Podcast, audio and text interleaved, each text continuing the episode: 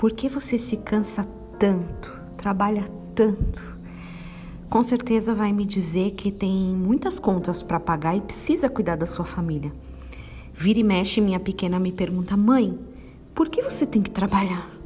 Acho que todas as crianças perguntam isso. Ela refez essa pergunta alguns dias atrás e já me respondeu: É pelo dinheiro, né? Também, de certa forma, muitos de nós trabalhamos porque não vivemos mais em uma sociedade que se sustenta à base de trocas. Mas não é só pelo dinheiro. A verdade é que quando falamos tanto, como a gente fala tanto em propósito, a gente também precisa acreditar que usar o nosso trabalho é uma forma de cumprir um chamado. Mas tem um cuidado que a gente tem que observar. Não te fatigues para seres rico. Não apliques nisso a tua inteligência. Porventura fitará os olhos naquilo que não é nada, pois certamente a riqueza fará para si asas, como a águia que voa pelos céus. Provérbios 23, 4 e 5.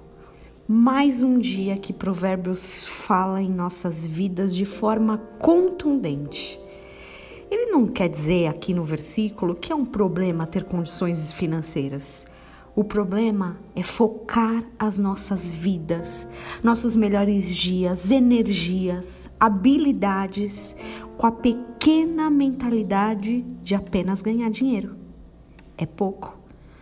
Não dá para esperar demais de algo que cria asas.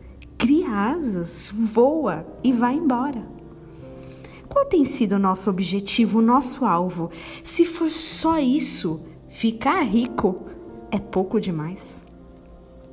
Hoje eu quero profetizar em tua vida. Você vai alcançar pessoas para Jesus.